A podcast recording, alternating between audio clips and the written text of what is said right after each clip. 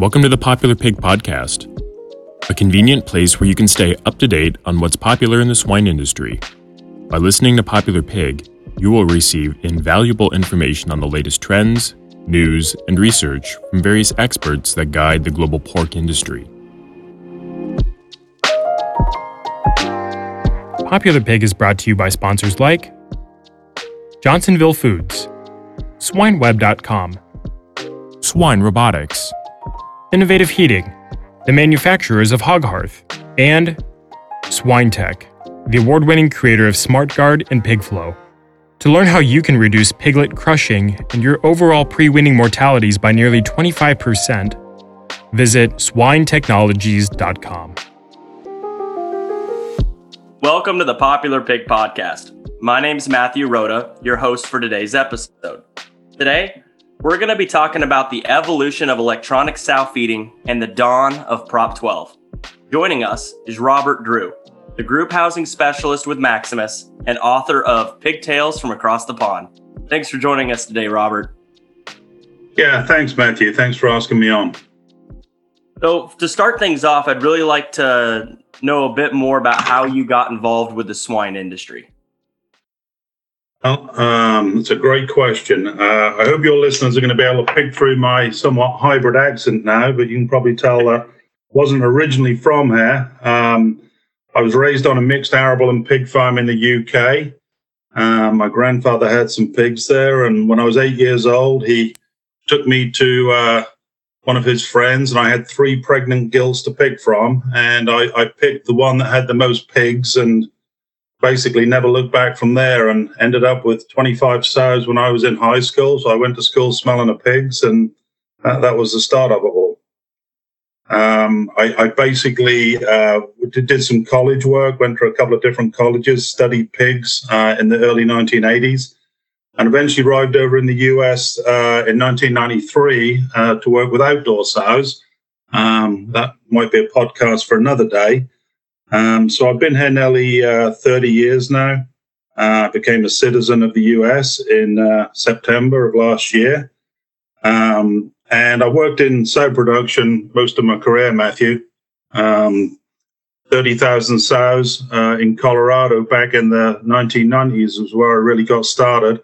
Um, but then I got distracted with some quality management system work and a lot of welfare issues come up uh, at that time. So I was doing some auditing and consulting um, before I moved into equipment sales. Um, but then I've mainly focused on uh, predominantly electronic sow feeding now uh, for the last five years.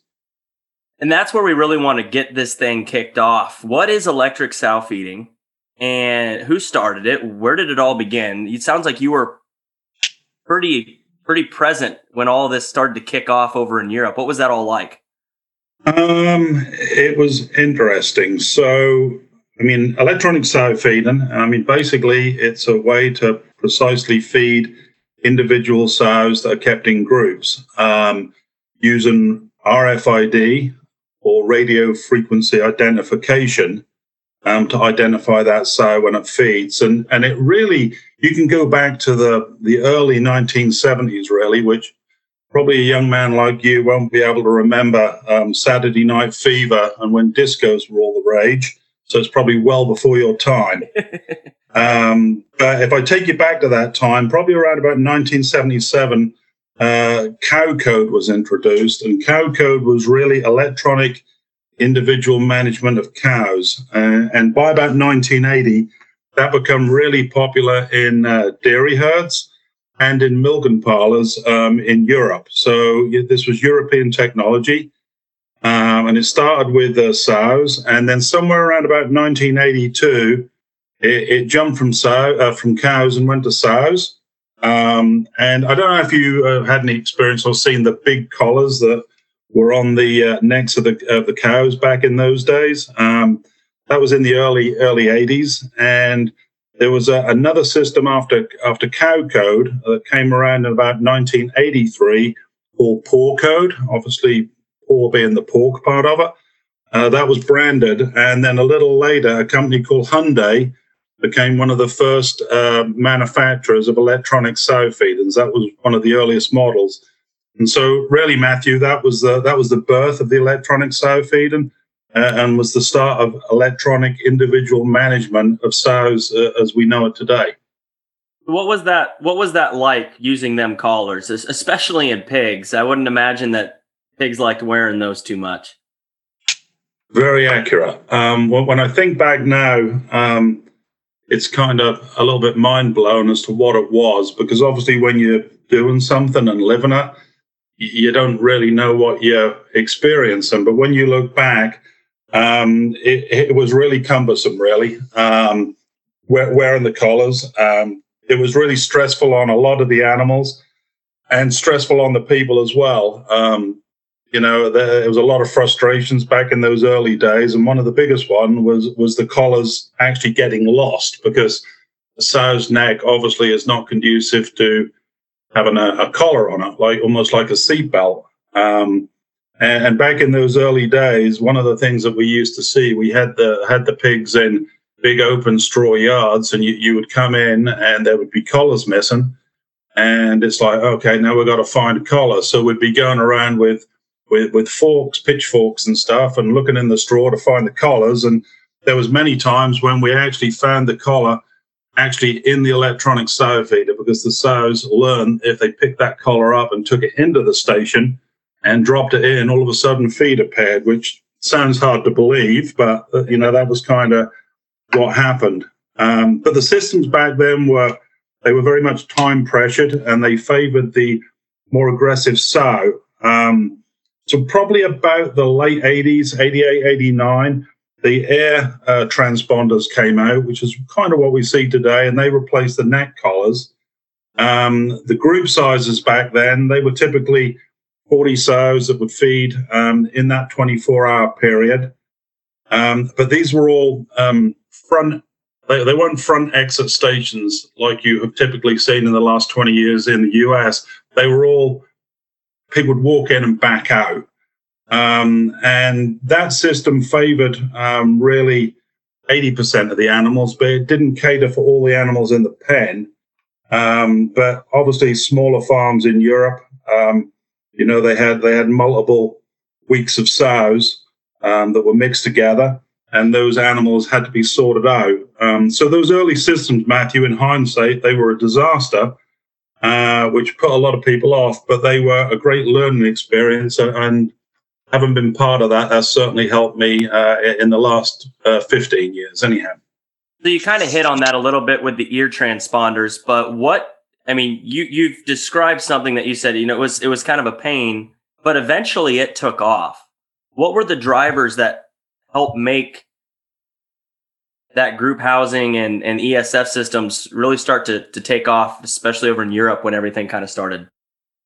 Right. Um, well, when I, when I worked my first one, so, you know, it was about 82, 83 when the, uh, when the system started to come in. So it was about 1985 when I worked my first electronic sow feeding system. So they're very much the pioneering days back then. And, and basically it became popular because I had to.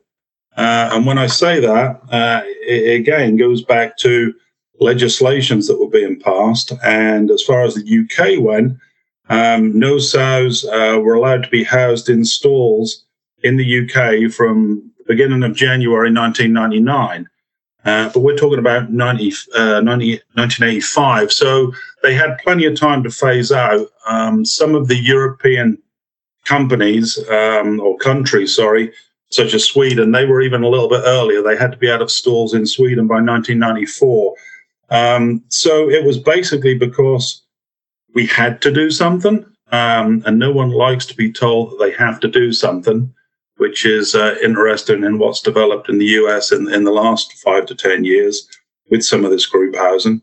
Um, but there were some ramifications from that, and it basically shrunk the UK pig herd because a lot of people got out. Prices did tank at that point as well. But you know, in in about 1996 uh, to 2019, the UK herd was almost cut in half from between 800,000 to a million sows down to under 400,000 sows. So a lot of people got out. Uh, some people put in the electronic sow feed and other forms of housing other than stalls, um, but it actually drove the UK industry outside. Um, when I say outside, that means you know outdoor pig farms, which is what I got into. Um, and today, there's almost 50% of the UK herd is actually outside. Um, but that then again still creates issues because there's only so much land to go around. Uh, obviously, UK the UK fits into Texas. That kind of puts it in perspective. Um, so what we saw, Matthew, really were these alternative alternative sow housing systems for the stalls and tethers that we were basically being forced to do and they were being driven by you know the legislation regulations free trade basically a free market system way more than any science um, and we'll probably get on to that a little bit when we talk about the prop 12 later matt yes and i think something to kind of dive into before we get there would be this whole back exit and front exit stalls because you said they started with the back exit then nedap came around with the front exit now Maximus is back to the back exit. So could you take us through the progression of why back exit, why then front exit? Now, why are we back to back exit again? Very good question. Um, so basically, um, as I explained earlier on, you know, we, we talked about the uh, initial problems that we had with the back out stations. Um, at that point, we were we were 40 sows to one station on a back out station. So basically, over there in Europe, you you mentioned Nedap. There were some other uh, companies as well. Schauer. Um, you had Big Dutchman, um, MPS Agri. Some of those companies um, basically developed what we call the conventional or the front exit station, and that came in somewhere around about the late 1980s, about 88, 89. Um, and basically, what that did for the European producers, uh, it eliminated uh, sorting of pigs and, and, it eliminated the aggression at the entrance to the station. Um, the biggest thing that, that it came around through that was the fact that we suddenly had to train animals. Um, and when I say train animals, they obviously had to learn to go in, push through gates in many cases, and then walk out forwards. Um, that caused a few issues on its own. Um, you know, we'd push all the sows to the entrance side, would gradually work them through with uh, with the feed, and when we did that, uh, I developed a term known as a tax collector. And so the tax collector would be the pig that you put through, and it wanted to get back to go through again, and it would just stand there and bite every sow that came out of the front exit station. So it, it didn't totally eliminate aggression when it came to training. Um, and so eventually, you know, it became from the equipment standpoint, um, whose whose station could feed the most, right? Because obviously, the the more pigs you got through a station, the the more uh, it reduced the cost per sow. And so, some of the stations, even today, you know, uh, the claims were going around of how many could you get through a station, and it, it was up to eighty sows going through a single station um, in a day. And, and, again, that had its compromises and still does have, have its compromises because it, it, takes probably 16 to 18 hours of feeding. And that system is, is usually good for the more aggressive sow. But as you get into that feeding period of 24 hours, because it resets after 24 hours, those more timid sows after 16, 18 hours that haven't fed, you'll find that those more aggressive sows are ready to go through again. So, you know, there's a compromise with putting a lot of sows on a single station. Um, and, and, I always say that ESF, you know, really electronic sow feeding, it's not about the sows that eat, it's about the sows that don't eat. And I've said that many times when I'm talking to people that they need to realize that. Um, what the companies did, though, Matthew, really was they added water, they added feed bowls uh, that were basically removed, they closed troughs. They basically let the next sow push the sow out that was already eaten. So it wasn't exactly welfare friendly. And it was all to do with throughput. So by doing that, they were getting more sows through. You add water. It's like eating dry crackers, right? You eat dry crackers and eventually you have to have a drink. So they speeded everything up and they made front exit stations. And the manufacturers were kind of rubbing their hands at this point because it gave them the opportunity to add more bells and whistles, right? So all of a sudden, we've got a front exit station. So how do we make that work? So now we're adding sensors, we're adding air compressors, We're adding separation so we can separate off groups of sows.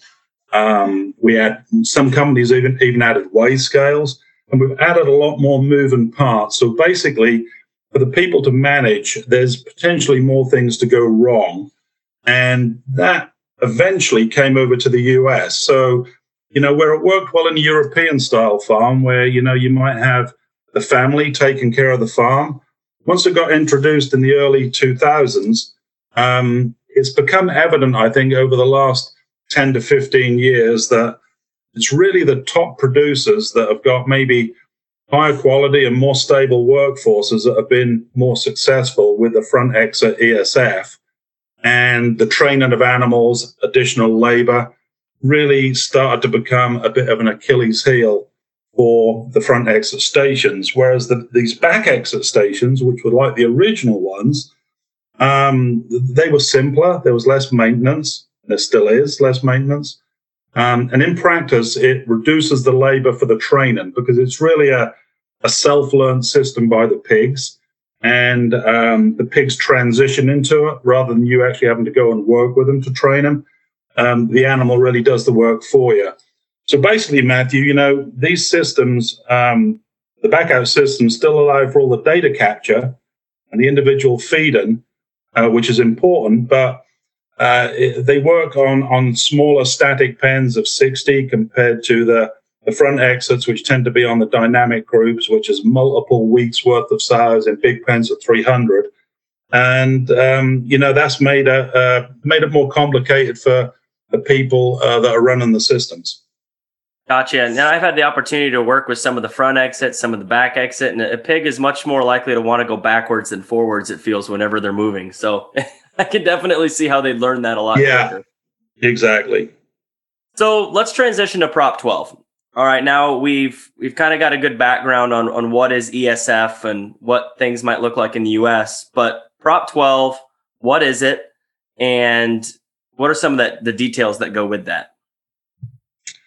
So Prop 12, um, or Prop Proposition 12, was a was a California uh, ballot proposition um, in the state's November 2018 election, and it was basically self-titled the Prevention of Cruelty to Farm Animals Act, and that measure passed um, by 63 to 37 percent by the, the state of California, um, and the proposition established some new requirements on the farmers to provide more space for egg laying hens, um, more space for breeding sows, and more space for veal cl- uh, calves that were raised for veal. Um, so the, the California businesses um, uh, are going to be banned or are banning banned from selling eggs or uncooked pork or veal that comes from animals that are housed uh, in that way that don't meet the requirement, and uh, that comes into effect um, January the first, 2022. Um, Prop 12 basically is a follow up to Proposition 2. Uh, that, that was done in, in 2008. And that again was passed, but it, it was considered more a failure um, in, in, that they didn't provide uh, any space requirements. Um, rather, it was on the size restrictions that were based on animal behavior. Um, and in this case, pregnant pigs. So, you know, if, if you look at that language, it basically said uh, pigs that uh, should not be confined in a manner that does not allow them to turn around freely, lie down, stand up, and fully extend their limbs. Um, so the new Prop 12 now has square footage basically written into the rules. Um, so, you know, I, I was kind of thinking about this when I was on my way back from the UK a couple of weeks ago. I can I can actually testify that Delta Airlines actually now has met Proposition 12 standards because I'm six foot five and I found myself on, on a plane that held 300 people and they actually only had 40 passengers on board.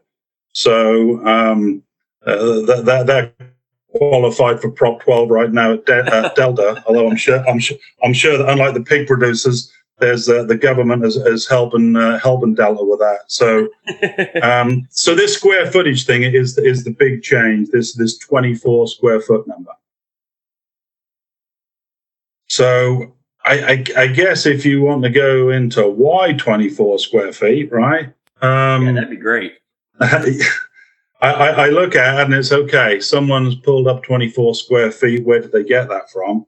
Um, you look at the EU standard in Europe. So in, in Europe, it, it's 2.25 meters squared for a sow, um, which is, if you calculate it out, 24 square feet of usable space.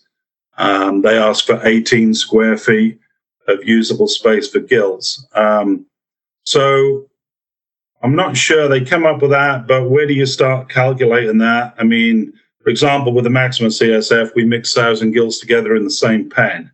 So, you know, how, how big is your sow? You know, that would be one thing I'd throw out there. We all know a sow can be 350 pound or it can be 500 pound. That really isn't taken into consideration um, with this 24 square feet.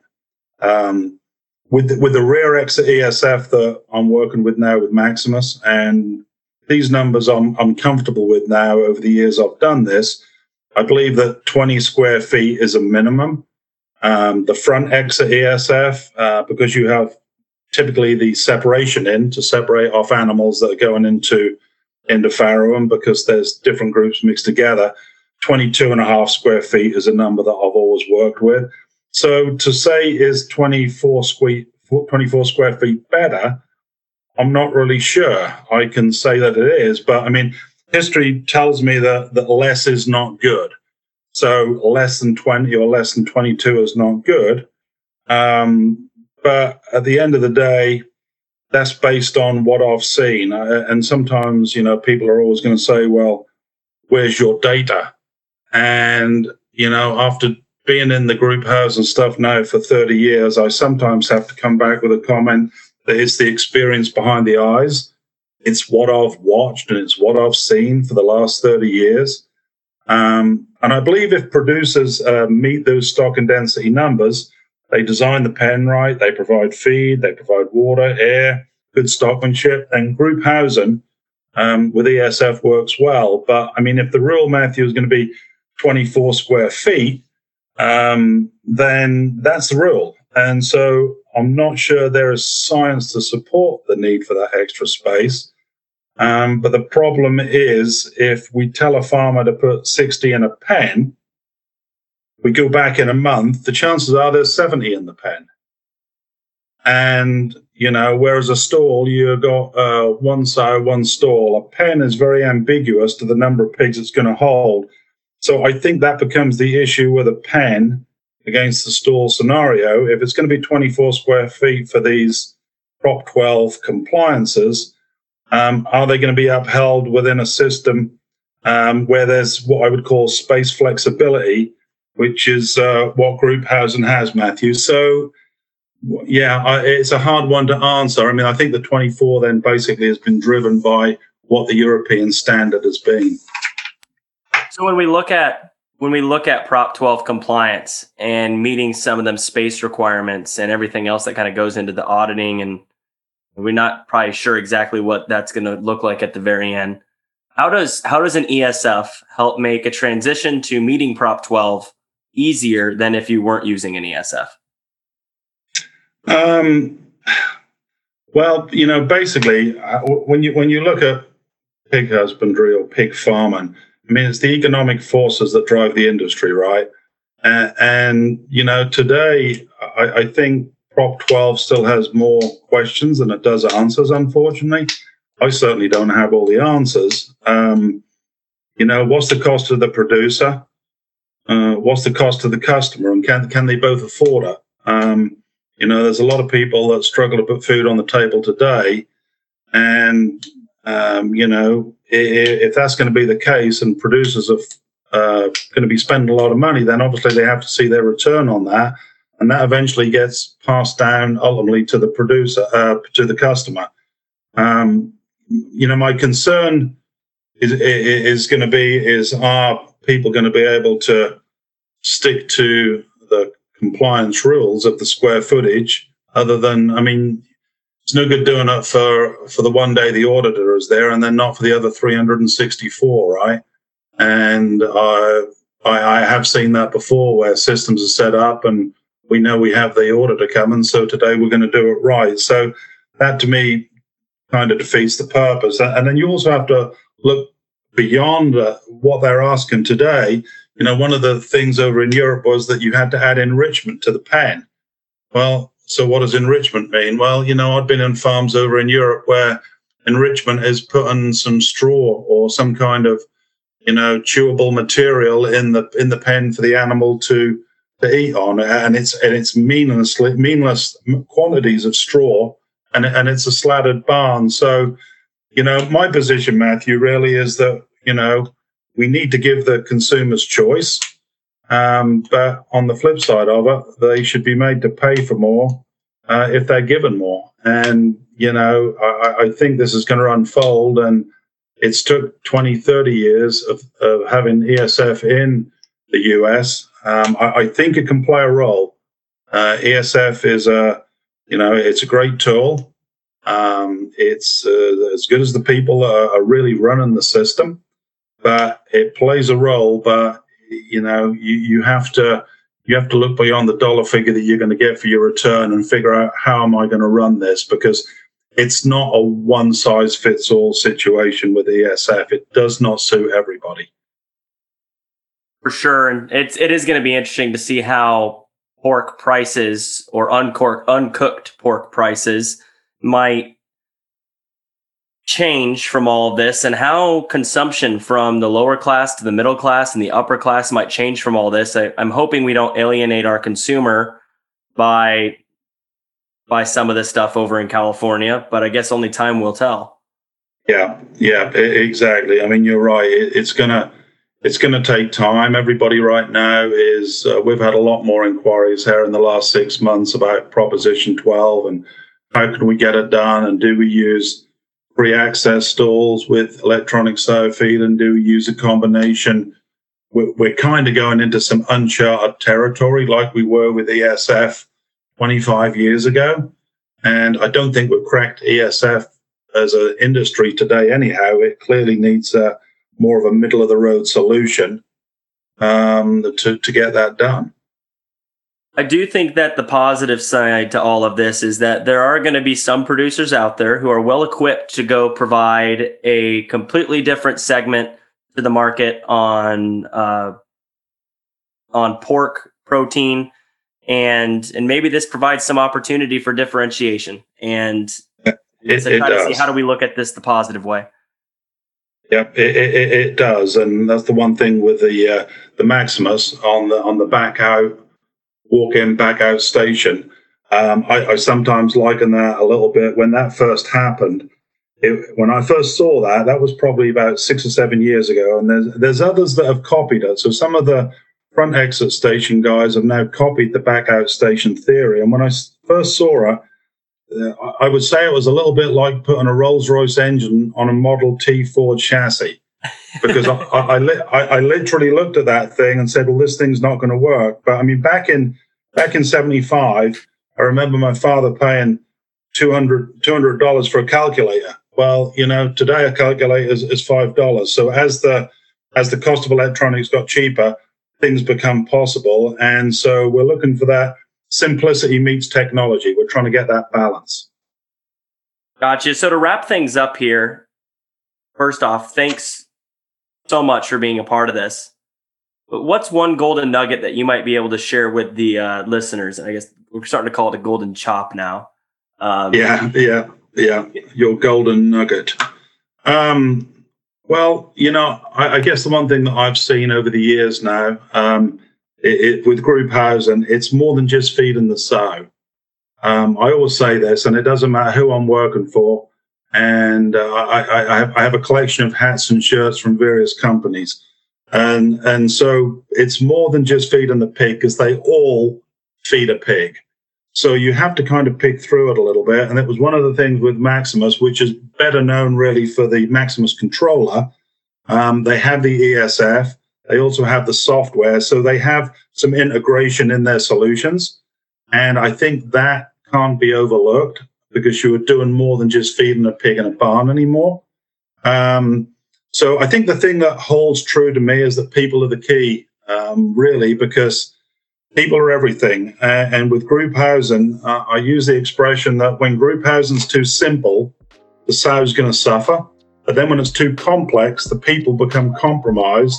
And then as a result, you know, your production suffers. So we have to find that balance that, that fits the industry. I think we're on the way to doing that. Um, and so there's not really a one size fits all solution. But the bottom line is, uh, Matthew, you know, that there's no replacing good old fashioned stockmanship. And whatever your system, you have to have that. Well, thank you for sharing that. And thank you again for being a member and guest on the Popular Pig podcast. Uh, we really appreciate your time. Hey, you're more than welcome, Matthew.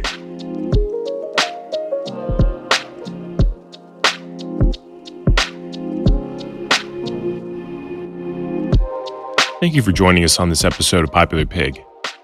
We aspire to learn and grow together through the experience and wisdom shared by our esteemed guests. Therefore, if you enjoyed this episode, please share it with your friends and colleagues within the swine industry. For more information, please go to popularpig.com and subscribe to receive updates when new episodes are available.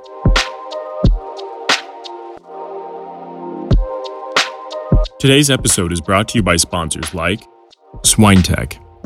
Leverage the power of computer vision, voice recognition, and real time behavioral monitoring to reduce mortalities and labor inefficiencies in the farrowing house. For more information, visit swinetechnologies.com.